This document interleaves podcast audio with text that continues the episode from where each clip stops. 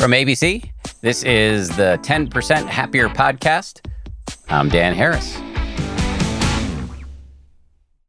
Hey, gang, we all remember that fateful week almost exactly a year ago when it all seemed to sink in for so many of us when Tom Hanks got sick, the NBA suspended games, and the now former president addressed the nation in prime time. The big question now, one year hence, is when and how will this plague finally end? My guest today has a pretty clear vision for how things are likely to play out from this point on. His name is Dr. Nicholas Christakis. He's a physician, sociologist, and director of the Human Nature Lab at Yale University. He's written a number of books, but there are two that we're going to dig into today in this episode. His latest is called Apollo's Arrow The Profound and Enduring Impact of Coronavirus on the Way We Live. The other book we're going to talk about is on a related subject.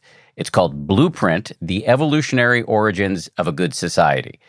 In it, Christakis argues that human beings are fundamentally good. In fact, as you're going to hear, he believes it is our goodness that the virus exploits in order to spread, and it is our goodness that will ultimately allow us to beat the virus. One order of business, though, before we dive in. When COVID started affecting our lives, most of us were in immediate crisis mode, wondering how to answer very basic questions such as, you know, how do I get food safely? How do I get to work? How do I care for my kids? When and how will they go to school? How do I do my job under deeply suboptimal circumstances? In response to this changing reality, we here on the 10% Happier podcast really scrambled to figure out how to meet the moment and help you navigate this new world. As you know, we've spoken with experts about how to cope with the crisis from dealing with anxiety and grief to parenting in a pandemic to financial concerns. As I think you also know, the practice of meditation undergirds pretty much all of the practical takeaways you hear us discuss on the podcast. And as you may or may not know, many of our podcast guests have also contributed to our companion meditation app. We really hope that you will consider subscribing to the aforementioned app, which is also called 10% Happier we really think, and I, I, believe this quite strongly, that the content on the app can help you take care of yourself and other people during the various crises which we are currently living through. And and let's be honest, there will always be crises. To make subscribing easier, we're right now offering 40% off the price of an annual subscription for our podcast listeners. We don't do discounts of this size all the time. And of course, to get a little Buddhist. Nothing is permanent, so go get this deal before it ends on April 1st by going to 10%.com slash March. That's 10%, one word, all spelled out, dot com slash March for 40% off your subscription. We'll put a link to that in the show notes. Okay, let's dive in now with my guest today, Dr. Nicholas Christakis. Nicholas, thanks for coming on the show. Great to meet you. Dan, thank you so much for having me. So I've been following your work for a long time. Re- we've been talking about having you on forever. So I'm delighted that we're finally able to make it happen. And and we're going to be posting this on the uh, one year anniversary of when the you know what hit the fan and we all kind of hunkered down or most of us hunkered down and i'm curious as we mark this kind of unhappy anniversary where are we where are we now and how far do we have left to go? I think we have far uh, in certain ways. It depends on, I mean, there's a lot of conversation now about when will the pandemic be over and when will life return to normal. A lot depends on how you define over or normal. So, if, with your indulgence, I'd, I'd like to answer the question at somewhat longer length because what I'm going to say is that we are not at the beginning of the end of this pandemic. We are just at the end of the beginning. And here's what happens with these diseases, with these serious pandemics like this, is that um, the virus has had an ecological release. What that means is, is that it's like an invasive species that you release on an island somewhere, an untouched terrain, and the species just takes over. And for the virus, our bodies provide that terrain. Uh, we had no natural immunity to this virus. Once it leapt to our species and, and was not immediately contained, and it's unclear it could have been immediately contained, and a few thousand people were infected with it, it was just going to spread and spread throughout the planet as it's doing. And ultimately, it will become endemic. That is to say, it will live among us forever and infect us in certain ways. And maybe later we can talk to you about certain other aspects of that. For example, the virus is likely ultimately to become less deadly and harm us less. But for now, we're still in the acute throes of this virus spreading among us. And I think the pandemic is going to unfold in three phases. The first immediate phase is going to go to the end of 2021. The second intermediate phase will go to the end of 2023. And then in the beginning of, well, probably these are approximate dates, the beginning of 2024 will have the kind of post pandemic uh, period. In this first phase, what's happening is, is uh, the virus is just spreading naturally among us and it's killing us. Ultimately, I've been saying for quite some time, and it looks like I'm right about that, that between half a million and a million Americans will die. We've already crossed the lower bound of that before the pandemic is ultimately over. And these pandemics come in waves, and we're going to have another wave in a year next winter of 2021, 2022 winter.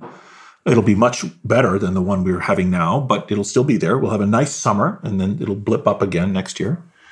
So the virus is just spreading. Now, we are the first generation of humans to confront this ancient threat of a plague that is able to develop a specific countermeasure in real time in the form of a vaccine. It's miraculous what we have been able to do. But as people are aware, we have to manufacture hundreds of millions of doses of this vaccine. We have to distribute those doses and we have to administer those doses and persuade people to take the doses. And that's going to take time. And we have to get at least half of the people vaccinated. Now, there's this concept called herd immunity. Herd immunity is the idea that a population can be immune to an epidemic, even if not every individual within that population is immune. So, for example, if you think about measles, if you vaccinate 96% of the population against measles, and one of the 4% unvaccinated people gets ill, you don't get an outbreak because that person has no one to infect. That percentage of people you know, who uh, needs to be vaccinated in that type of a situation, that that percentage should depend in part on how infectious the disease is. And, and measles is like the most infectious disease known. So you need large numbers of people vaccinated. But diseases that are less infectious, you need a lower herd immunity threshold. And so, for a variety of reasons we can go into if you want later on, for SARS CoV 2, it's at least 50%.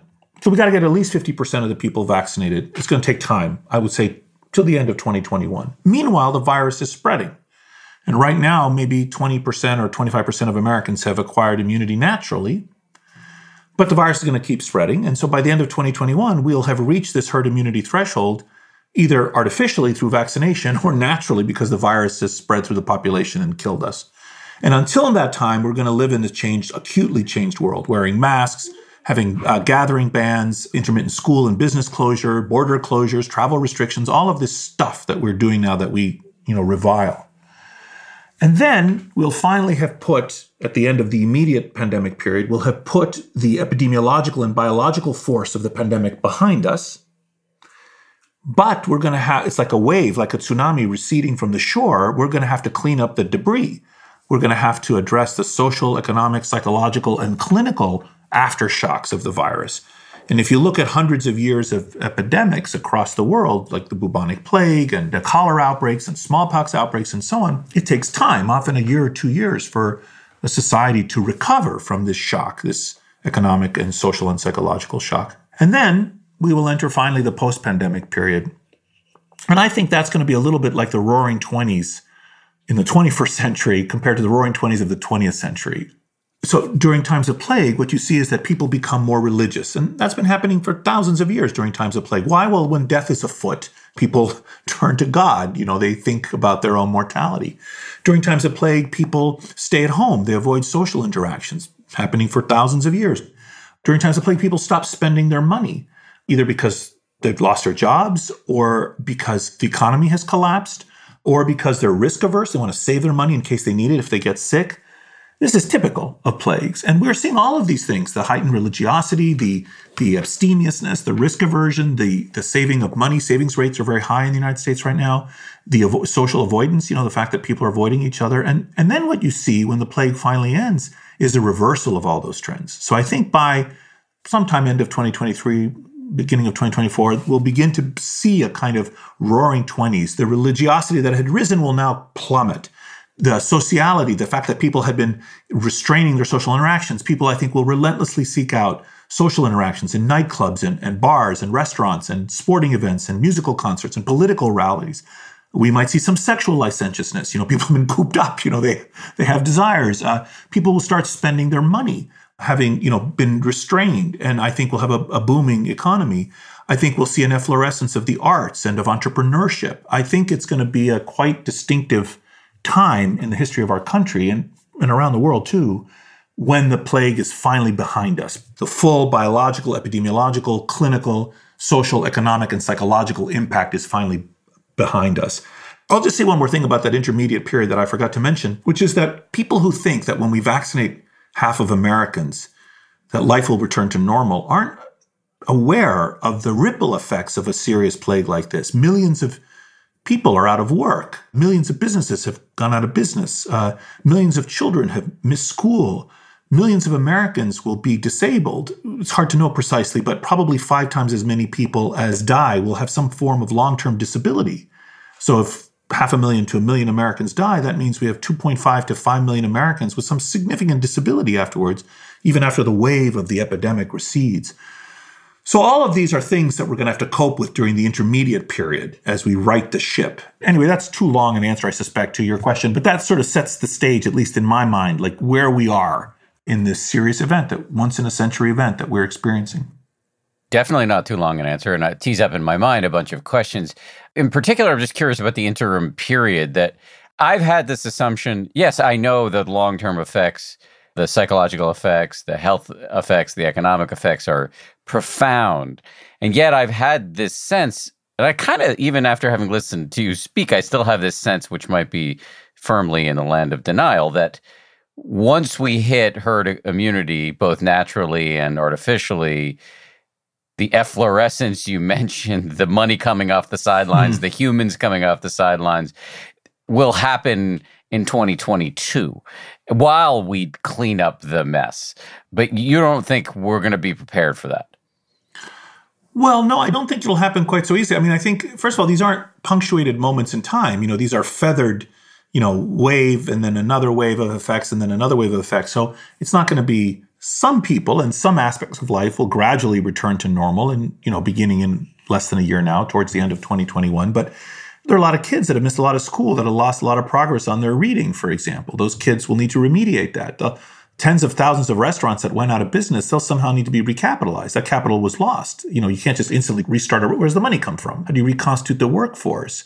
The real estate sector, the hospitality sector. Yes, people will begin to travel and things will pick up, but you know, it's not like airports are suddenly going to be as full a year from now as they were a year ago. That's just not going to be the case, right?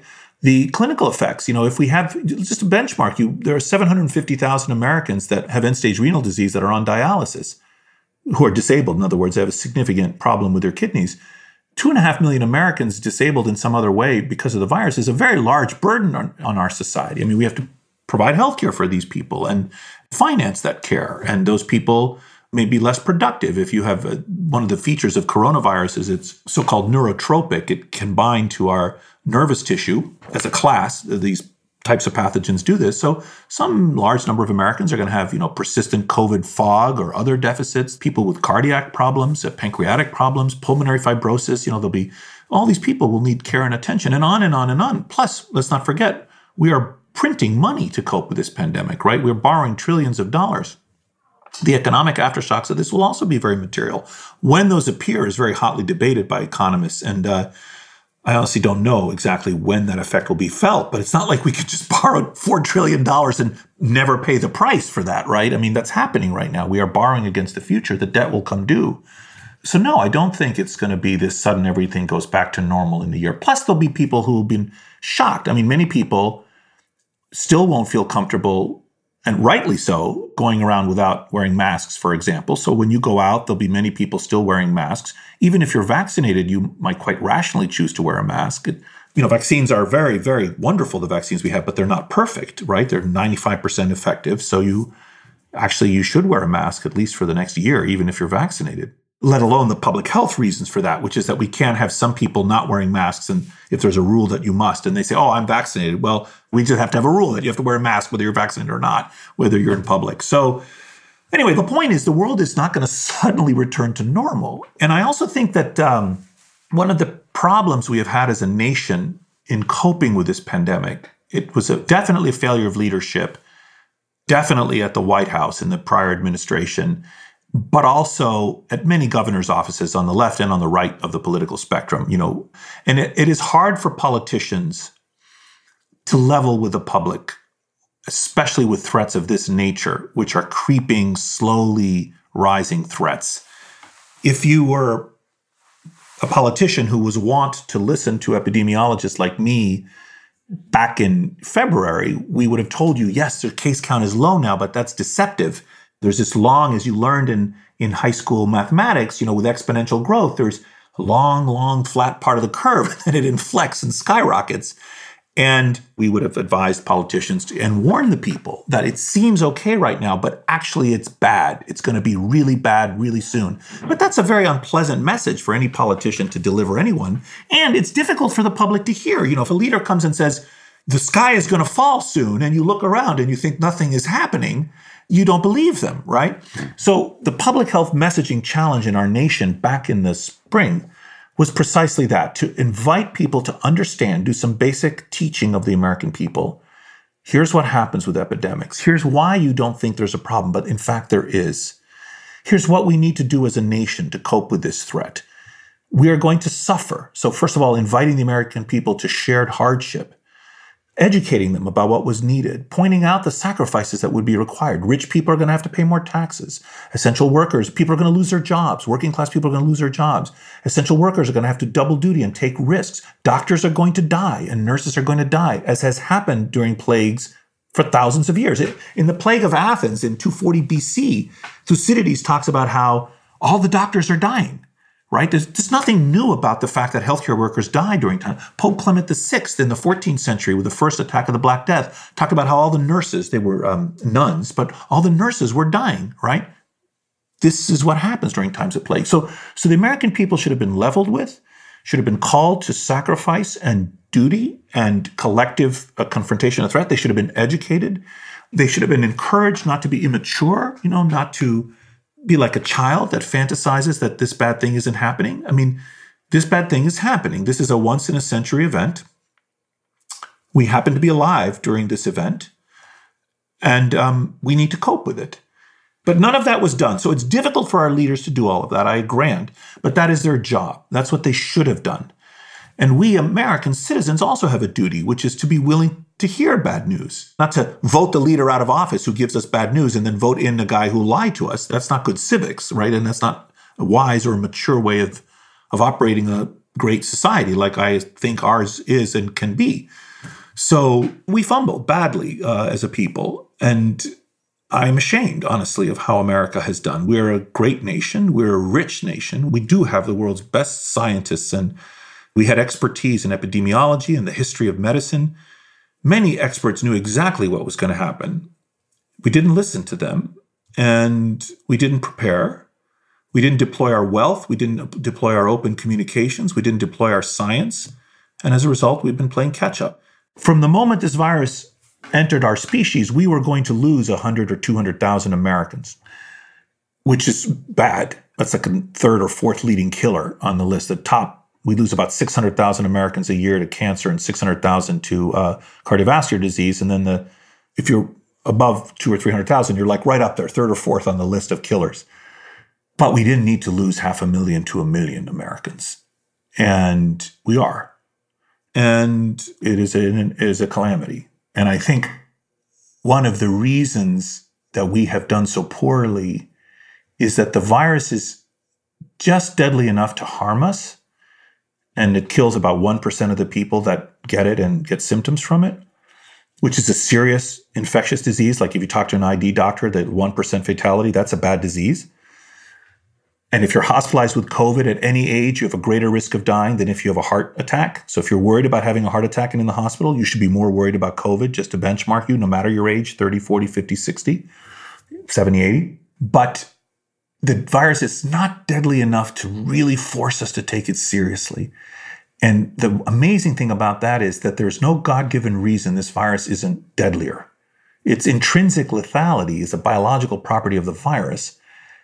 And imagine if this virus was like the plague, it killed 30% or 50% of the people it infected. We would have been facing annihilation. Like we would have been having an Armageddon scenario in, this, in our country, like the Black Death in the 21st century. And unlike things like bubonic plague or cholera, which are bacteria for which we have effective antibiotics, we actually have no drugs to speak of. We have some, I'm exaggerating a little, effective drugs for viruses. So, and we still don't, by the way, for SARS-CoV-2. We have dexamethasone, a steroid, which helps, but there's no drugs you can give to cure viral diseases to speak of.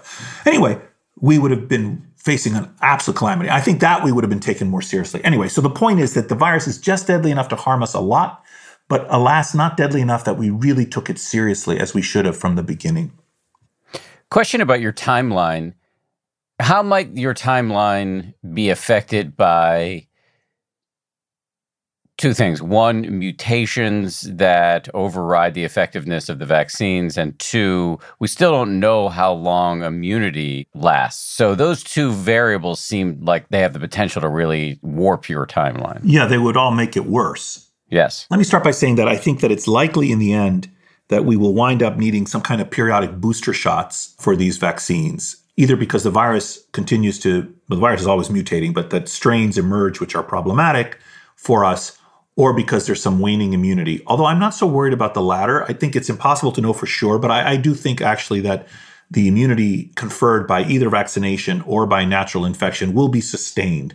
That if you recover from the disease or are vaccinated, then you are re exposed a year or two or three or five later, that you might get a mild course of the illness, but you won't die, let's say. I think that's likely, but again, not certain. So I'll grant you that it's not certain. But anyway, we'll cope with that with um, booster shots.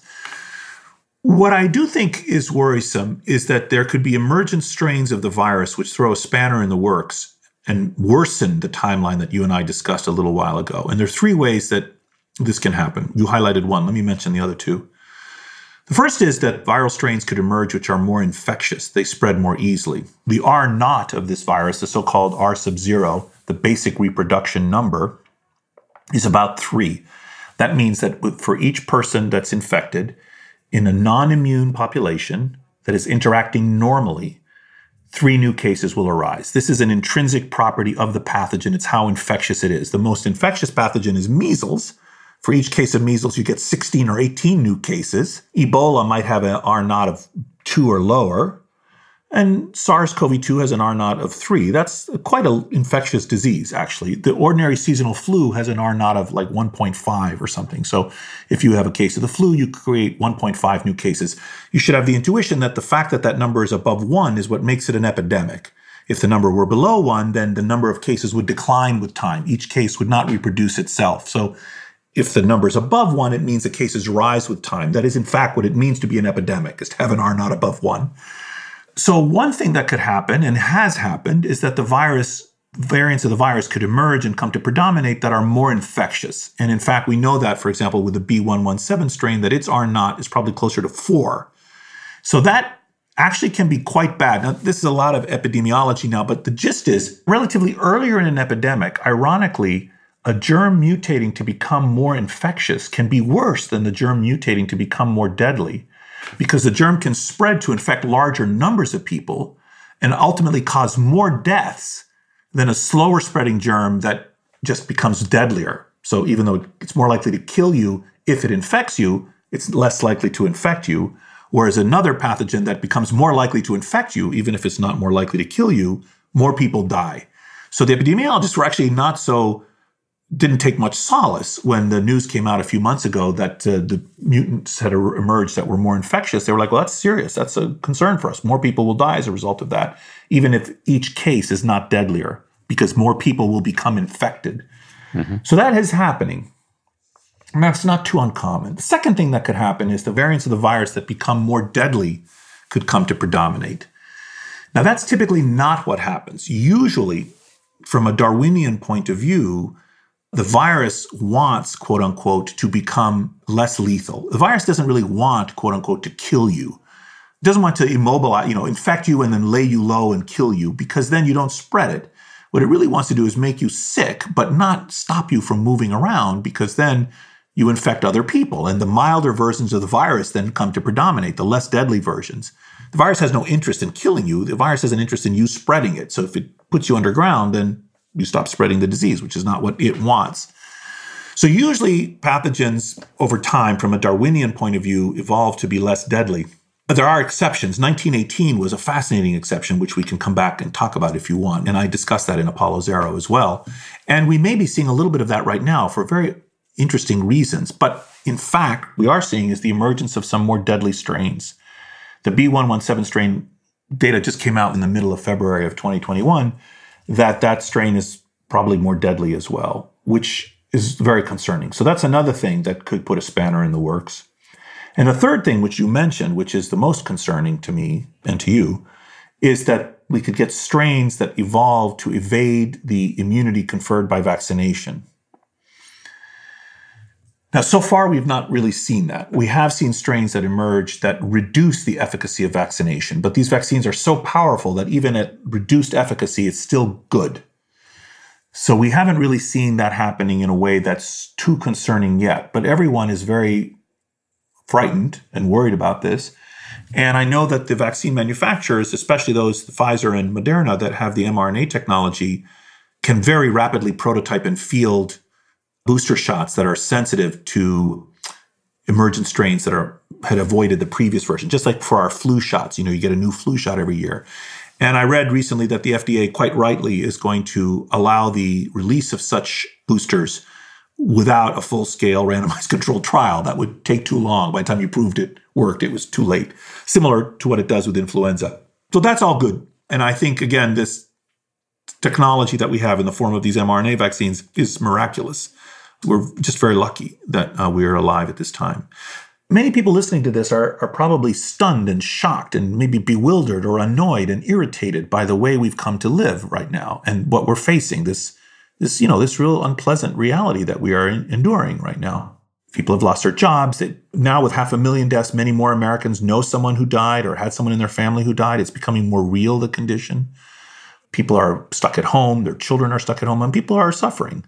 And it is a feature of plagues and has been for hundreds of years that they are grief making. You know, plagues, they take our lives, they take our livelihoods, they take our way of life. I mean, this is what they do. So people are aware that we've come to live in this very unnatural and alien way.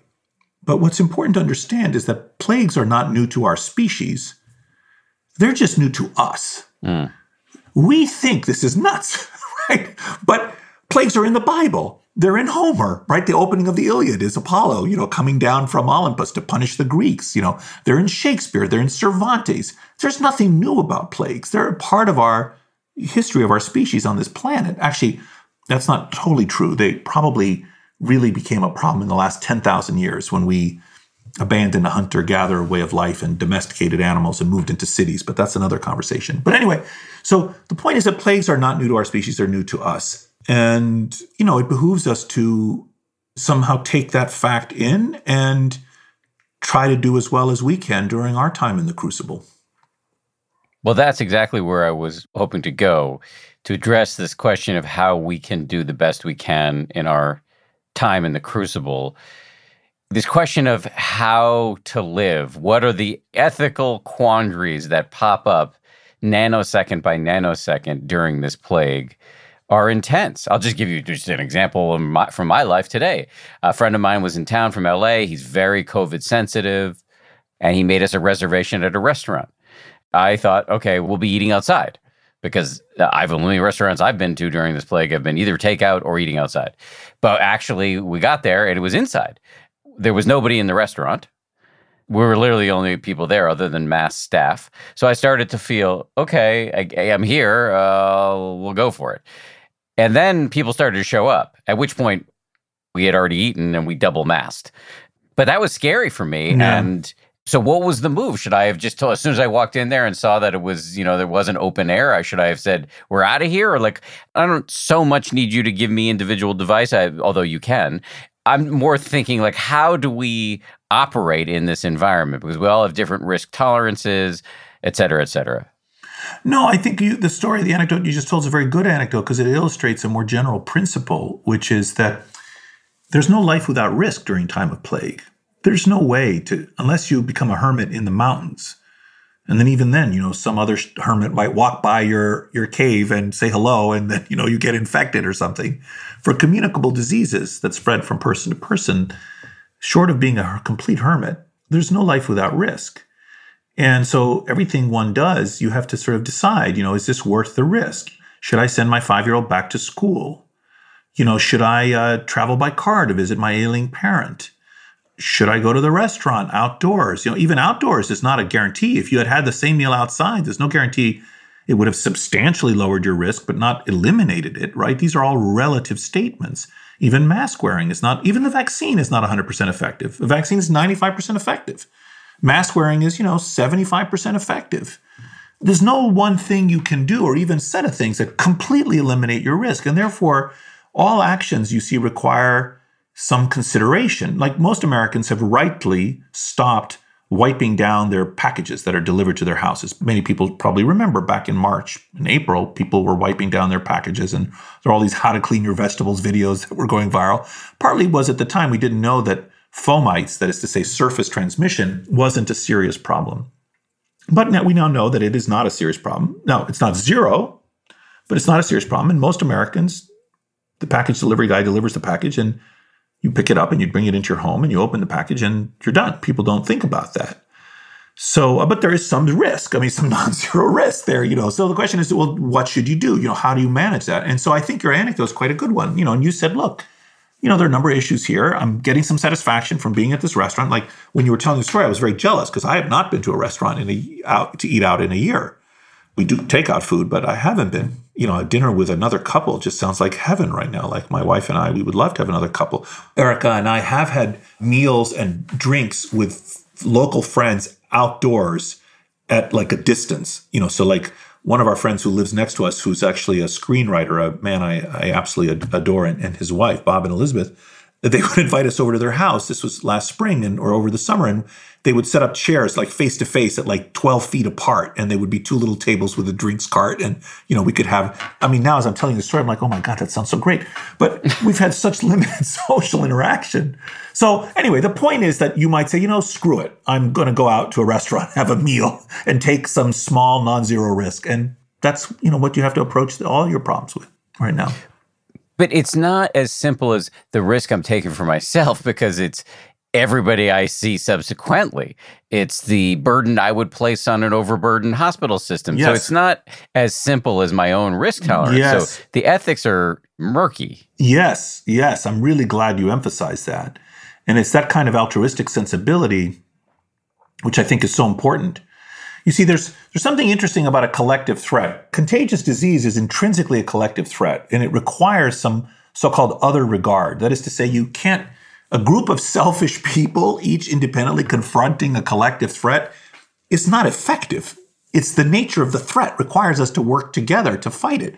It's like if an army was invading our country and you took your gun and you went to the frontier, you'd be useless against one of you against the army, you'd be useless, right? And if everyone took their gun and ran to the frontier, that also wouldn't be effective. You need an organizing force. You need people to take charge and organize groups to mount a defense, an effective defense against this collective threat. That is what a collective threat is. Or, for example, air pollution or climate change. I mean, you could reduce your carbon footprint, but it will have no effect on climate change until unless everyone works together to reduce their carbon footprint. So there's certain kinds of threats which are collective or you know polluting the waters and things of this nature and contagious diseases of that kind. So we have to work together. And and as I discussed in Apollo's Arrow, this is one of the also the virtues of our us as a species. So in another book called Blueprint, I give an account for the evolutionary origins of a good life so the, the title of the book is uh, Blueprint: The Evolutionary Origins of a Good Society, and I talk about how and why we humans have evolved to have all these wonderful qualities.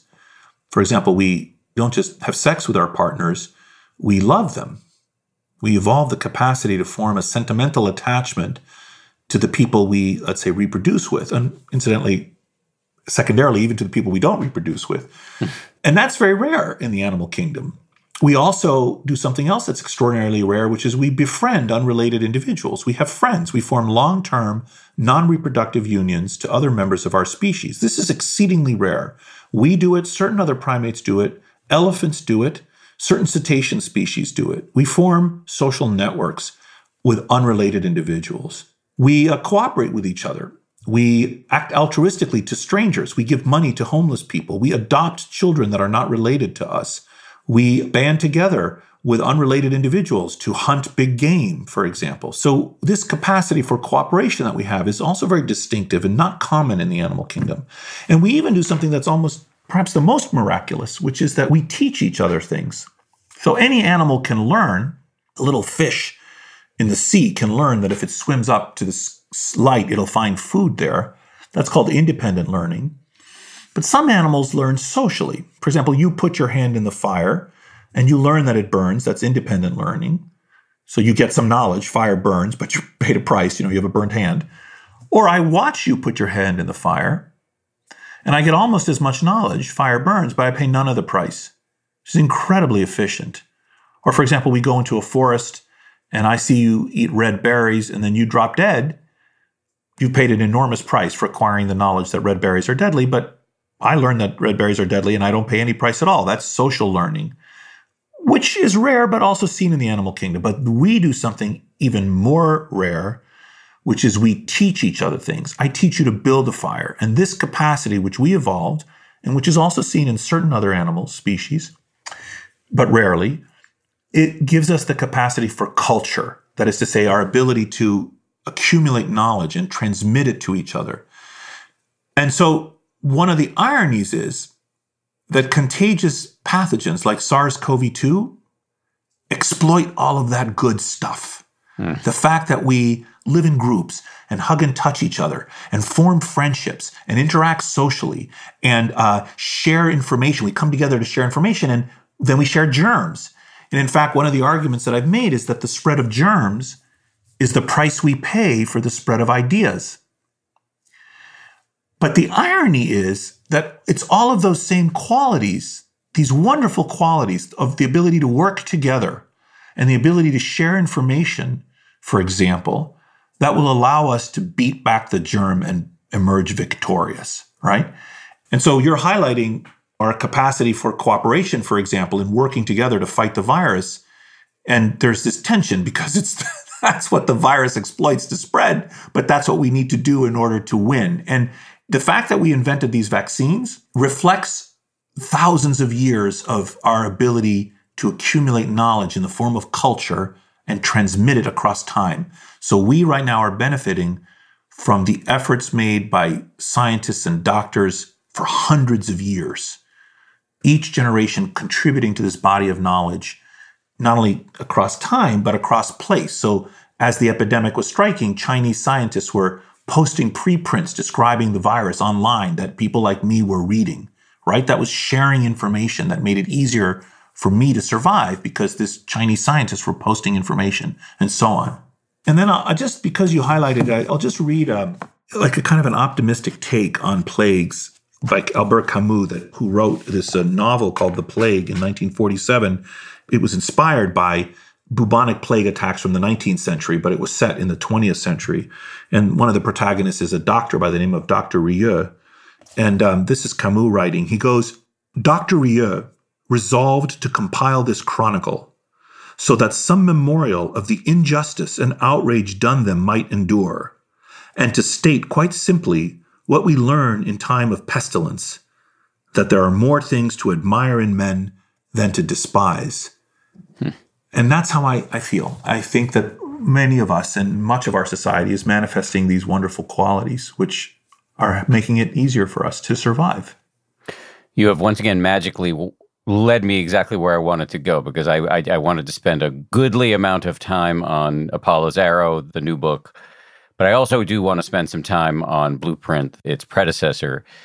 And I've heard you say this, and I uh, hope I'm going to reproduce it correctly. And I not only your sentiment, but also the context of the sentiment. But I, I believe that one of the arguments you're trying to make in Blueprint, and an argument you've been trying to make for a while in your role as expert on or uh, student of human nature, is that humans are fundamentally good. Is that true that that's what you believe? And what is the evidence for that? Yes, I believe that. I believe that as a matter of evolutionary biology, and I believe that as a philosophical and moral observation about human beings. Now, I need to say I'm not naive. You know, I'm not like Dr. Pangloss. I recognize that humans are capable and manifest tremendous evil. I'm quite familiar that every century is replete with horrors, with pogroms and, and enslavement and uh, conquest and violence and torture and, and warfare and cruelty and all kinds of awful things that we do to each other. I'm well aware of all of this. But even so, we are good, actually. And I think that the mere fact that we live socially is evidence for this in some way. Because if every time I came near you, you lied to me, or you injured me, or you killed me, I would be better off living separately. We would live as uh, isolated individuals. We wouldn't live socially. So the benefits of a connected life must outweigh the costs. And natural selection has shaped not just the structure and function of our bodies, you know, how our pancreas works, or how our lungs work, and or why, you know, children are relatively less affected by SARS-CoV-2 given the distribution of ACE2 receptors in their nose and lungs and so on. Natural selection has equipped our bodies with these properties that affect our susceptibility to pathogens and so on. So natural selection has has shaped not just the structure and function of our bodies, not just even the structure and function of our minds. You know, how we think, for example, is a product of natural selection, our capacity for language, for example, but also the structure and function of our societies. We evolved to manifest certain collective properties that equip us for social life. And I mentioned some of these before love, for example, friendship, cooperation, teaching. There are others, sort of, we evolved to live in groups that are what I call have mild hierarchy. There's some intrinsic hierarchy that's necessary for the proper functioning of groups. Groups that are completely egalitarian do not succeed, and those that are that are too lopsided also do not fare well. We evolved the capacity for social networks. We we evolved something called in-group bias, which is very depressing. You know, we prefer the company of people we resemble. All humans do, and this same property, incidentally, is seen in dolphins and elephants and other social mammals, so it's not distinctive to us. These are all things that I call the social suite, this set of eight features. We, we also evolve the capacity, ironically, part of the, our capacity for sociality, for living socially, is the capacity for identity. Here's an idea why are all our faces different? In other words, our kidneys to do their job, in principle, should all work the same. But our faces to do their job should all be different. And the region of our genome that codes for the structure and appearance of our faces is, in fact, very variable and equips us with the ability to have many different kinds of faces. And not only that, not only do you have a distinctive face, but I can detect and tell the difference between your face and Sam, the sound engineer's face, and I can tell who is who. And so there's a big part of my brain that's devoted to the ability to distinguish faces from each other. So we have evolved the capacity to signal and detect unique identity. And part of the reason for that is that if you want to avoid forgetting who you've had sex with, or you want to be able to signal to your parent, I am your child, you know, not someone else's child, or you want to remember who was nice to you, who shared food with you in the past that you might owe a favor to, you need to be able to track individuals. So to be capable of social life has required us to evolve the capacity, ironically, to have a unique identity. So this whole suite of features, which I call the social suite, I think satisfies many philosophical traditions, avoiding something called the naturalistic fallacy, which maybe some of your listeners are already hearing me and leaping ahead and I went there too. But anyway, these I think most people would regard these as good qualities. I, I don't think anyone would say that love and friendship and teaching and cooperation are bad. So we evolved to have these qualities, which I revere. So not only do these qualities, I think, have an evolutionary basis, but they also can be defended, as I was suggesting, on, on moral and philosophical grounds. And, and finally, on dispositional grounds. Like, I am an optimist. I am the kind of person who sees good in people. And um, I'm not a fool. I mean, I, if someone, you know, tries to hold a gun to me, I might recognize that that might have something to do with the way this person was raised and they may have had quite a challenging upbringing or they may not know how to restrain themselves or they may need to feed themselves or something. You know, I can uh, provide all those rationalizations, but nevertheless, I, I don't want you to hold the gun to me. You know, like I don't think that's a good thing to do. So I am an optimist in that way, and I feel like it's quite rational for me to have this disposition. Let me see if I can sum that up in a way that would convince me and maybe you that I've understood it. Yes, human beings are capable of all sorts of horror but at our core, we are wired for cooperation and friendliness and love. And when there's horror, that is what? A misfiring? No, I think we're capable of both. It's just that the good outweighs the bad. I mean, I see. in some ways, the argument I make is the following argument. In Catholic theology, there's this uh, field known as theodicy, which is how can we understand God to be good given all the evil in the world? right? Given all the suffering and evil, how would a omniscient, omnipotent, beneficent God allow all of these horrors, right? So this was a serious problem for the Catholic theologians. How can we provide an account for it? And that branch of theology is called theodicy. It's the vindication of God despite his quote unquote failures, vindication of a belief in God despite the presence of evil. And I think what I'm attempting to do in Blueprint is what I would call sociodicy, which is a vindication of a confidence in the goodness of society despite the evil in society. As I said, I'm well aware of all of these awful qualities, but still, even so, there are all these wonderful things about us as a species and about our societies. And I believe that we have spent far too much attention on the dark side of our nature and that the bright side has been denied the attention it deserves. And furthermore, that the bright side predominates, actually. It's a little bit like Star Wars, you know, like the dark side of the Force and the bright side and the light side of the Force. And, you know, I, I think the light side is stronger. And I think the evidence supports my belief, actually. And that's the evidence I try to marshal uh, in Blueprint.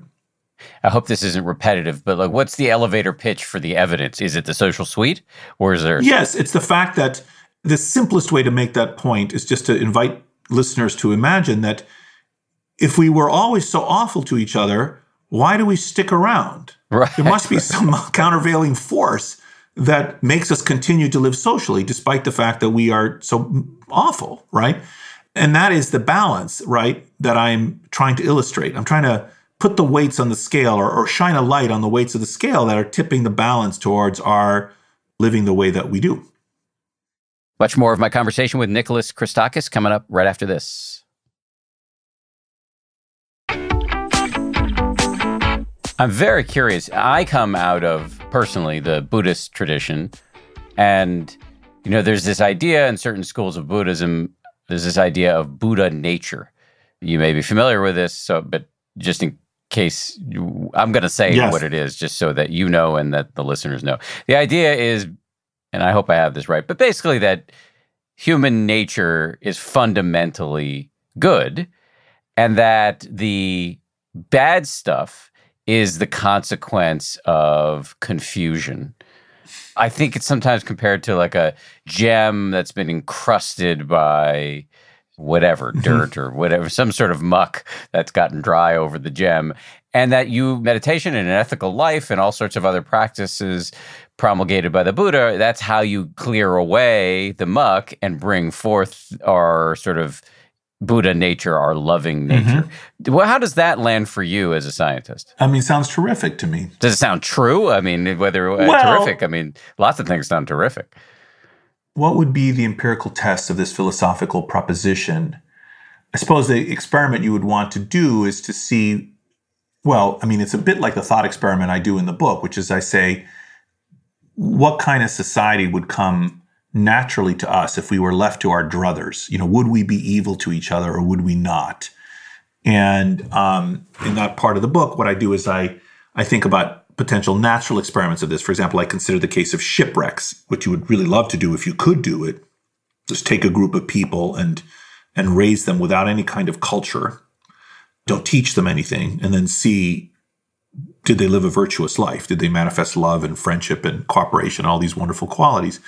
And of course, this has been called the forbidden experiment, but it hasn't stopped monarchs for thousands of years for thinking about it. So analogously, what we would really like to do is to test the idea I think that you put on the table is to like take a group of people who somehow were put on an isolated island and um, miraculously raised in some fashion and provided with all the necessities. And then when they grew up, you know, how moral were they and, and what type of social life did they manifest? And then we could maybe test that. Of course, that's we can't really do that. I, I'm kind of meandering. I didn't I'm not answering your question directly because I don't know what right now the best answer isn't coming to me, but I'll say one other thing that is connected to what you said, which is most of the, our virtues, not all of them, most of our virtues are social.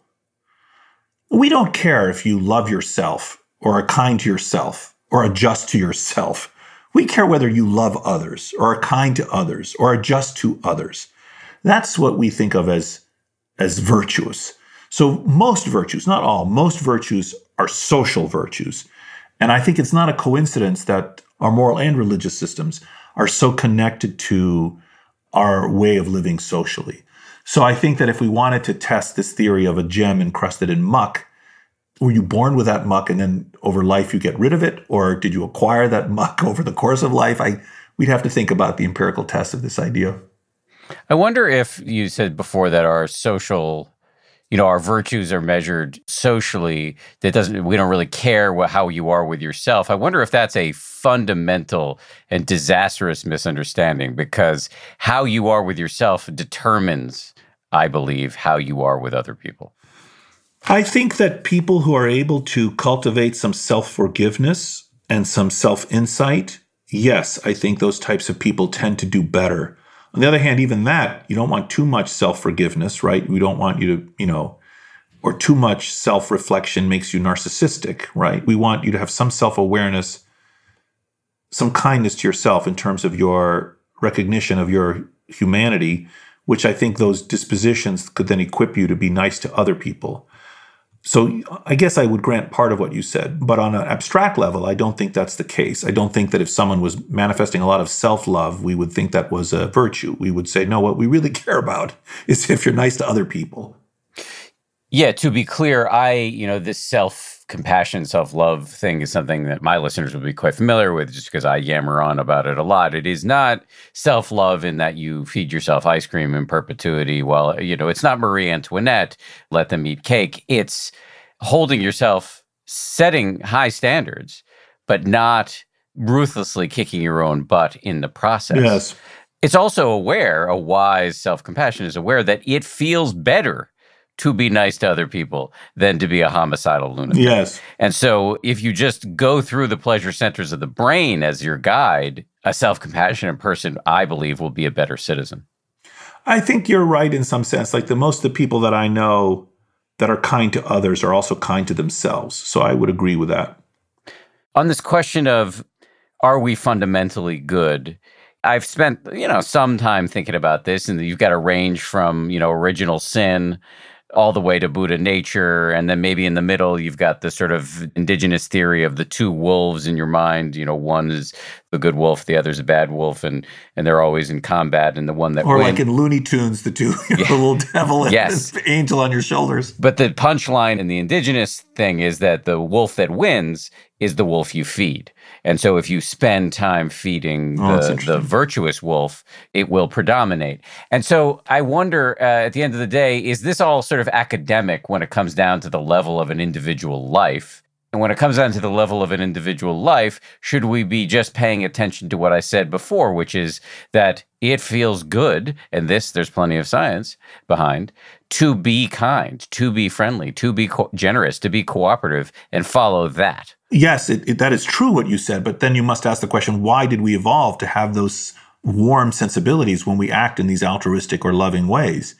That's exactly the argument that I'm making is that natural selection shaped us. That many listeners will know that, you know, why do you feel good when you're with your friends? Such a good feeling to just be with a nice friend of yours. Even as I'm saying this, many people are going to be like, oh, you know, yeah, I know what he's talking about. It's like being with someone understands me. And it gets, it's called a warm glow. Or why does it feel good to give um, money to a poor person? You don't know this person, you'll never see them again. There's no expectation that they'll reciprocate, and yet you feel good. Most people feel good making a donation of that kind. Well, that sensibility is only partly culturally dictated. I would argue it's mostly evolved. this sensibility that you're describing. So, and we evolved to have those sensibilities precisely, I would argue, in the service of a certain kind of social life. And one of the many lines of evidence in support of this sensibility is that we see convergent evolution in some of these traits in other animals with whom our last common ancestor was tens of millions of years ago. So, for example, elephants have friends, seem to prefer the company of certain other elephants that are their friends. But our last common ancestor with elephants was 90 million years ago, and that animal did not live socially, so far as we know. And so elephants independently have evolved this capacity for friendship, which is miraculous, actually, if you think about it. Very moving, actually. In fact, one of the arguments I make is that if we can share the capacity for friendship with elephants, surely we can share it with each other. You know, yes. like you know, like this recognition. I, uh, one of the ironies is that when we see these deeply human traits like friendship or cooperation in other species that are very alien to our own, ironically, if anything, it, it heightens our recognition of our common humanity. You know, the fact that all of us share these fundamental qualities. Now, I need to be clear. I'm speaking here about us as a species. I mean, there's certain people who are not interested in having friends, and that's fine. There's variation across people in how kind they are to strangers. That's also typical. Just like there's variation in the other trait, like our capacity to do calculus. What we're talking about here is that we have a brain as a species that is capable of doing calculus. We're not saying every single one of us can do calculus at the same level. That's not what we're saying. We're sort of giving a general description of the powers of our wonderful species. When you're talking about non human animals, I was thinking about our three rescue cats, none of whom is related biologically to the other. I've seen them cooperate to knock snacks off the counter and eat them together, and it's bittersweet. Um, so, final question for me. During this plague, we have seen the best of, I believe, the best of humanity, in particular among our frontline workers and in areas of medicine and food delivery and lots of other aspects that are sort of now we call essential.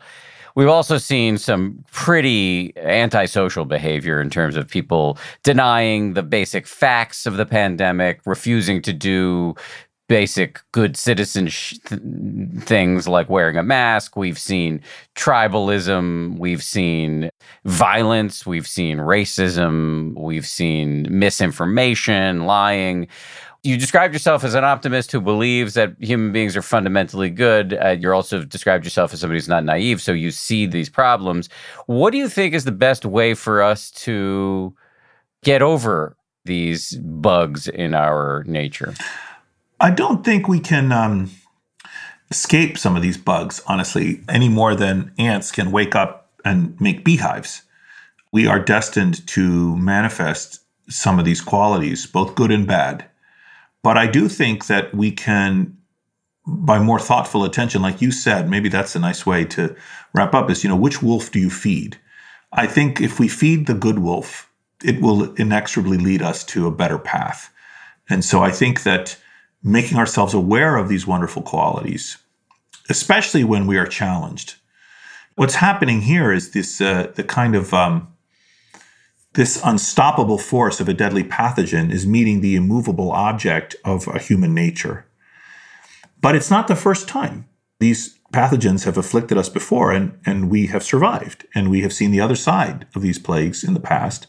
And we've done so through a variety of means, both our biological evolution has equipped us in certain ways, but our social evolution has equipped us in certain ways. So I, I remain optimistic that we will see the other side of this plague, and I retain my confidence in, in human beings.